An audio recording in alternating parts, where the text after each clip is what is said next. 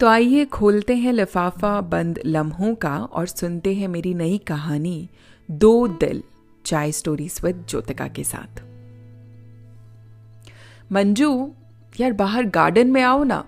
देखो, दो दिल हवा में उड़ रहे हैं। दिलों का क्या है मिश्रा जी? मंजू ने किचन की खिड़की से आवाज़ देते हुए कहा। दिल तो शादी से पहले हवा में उड़ते हैं। और उसके बाद?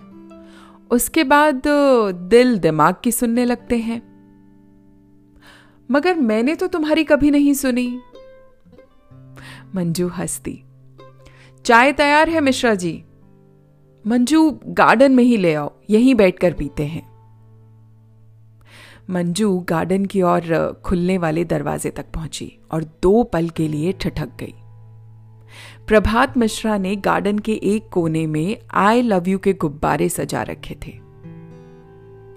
मंजू ने आँखें घुमाते हुए कहा, मिश्रा जी, अब इस उम्र में?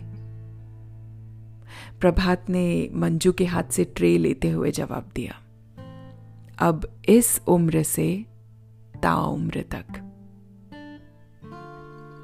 शुक्रिया।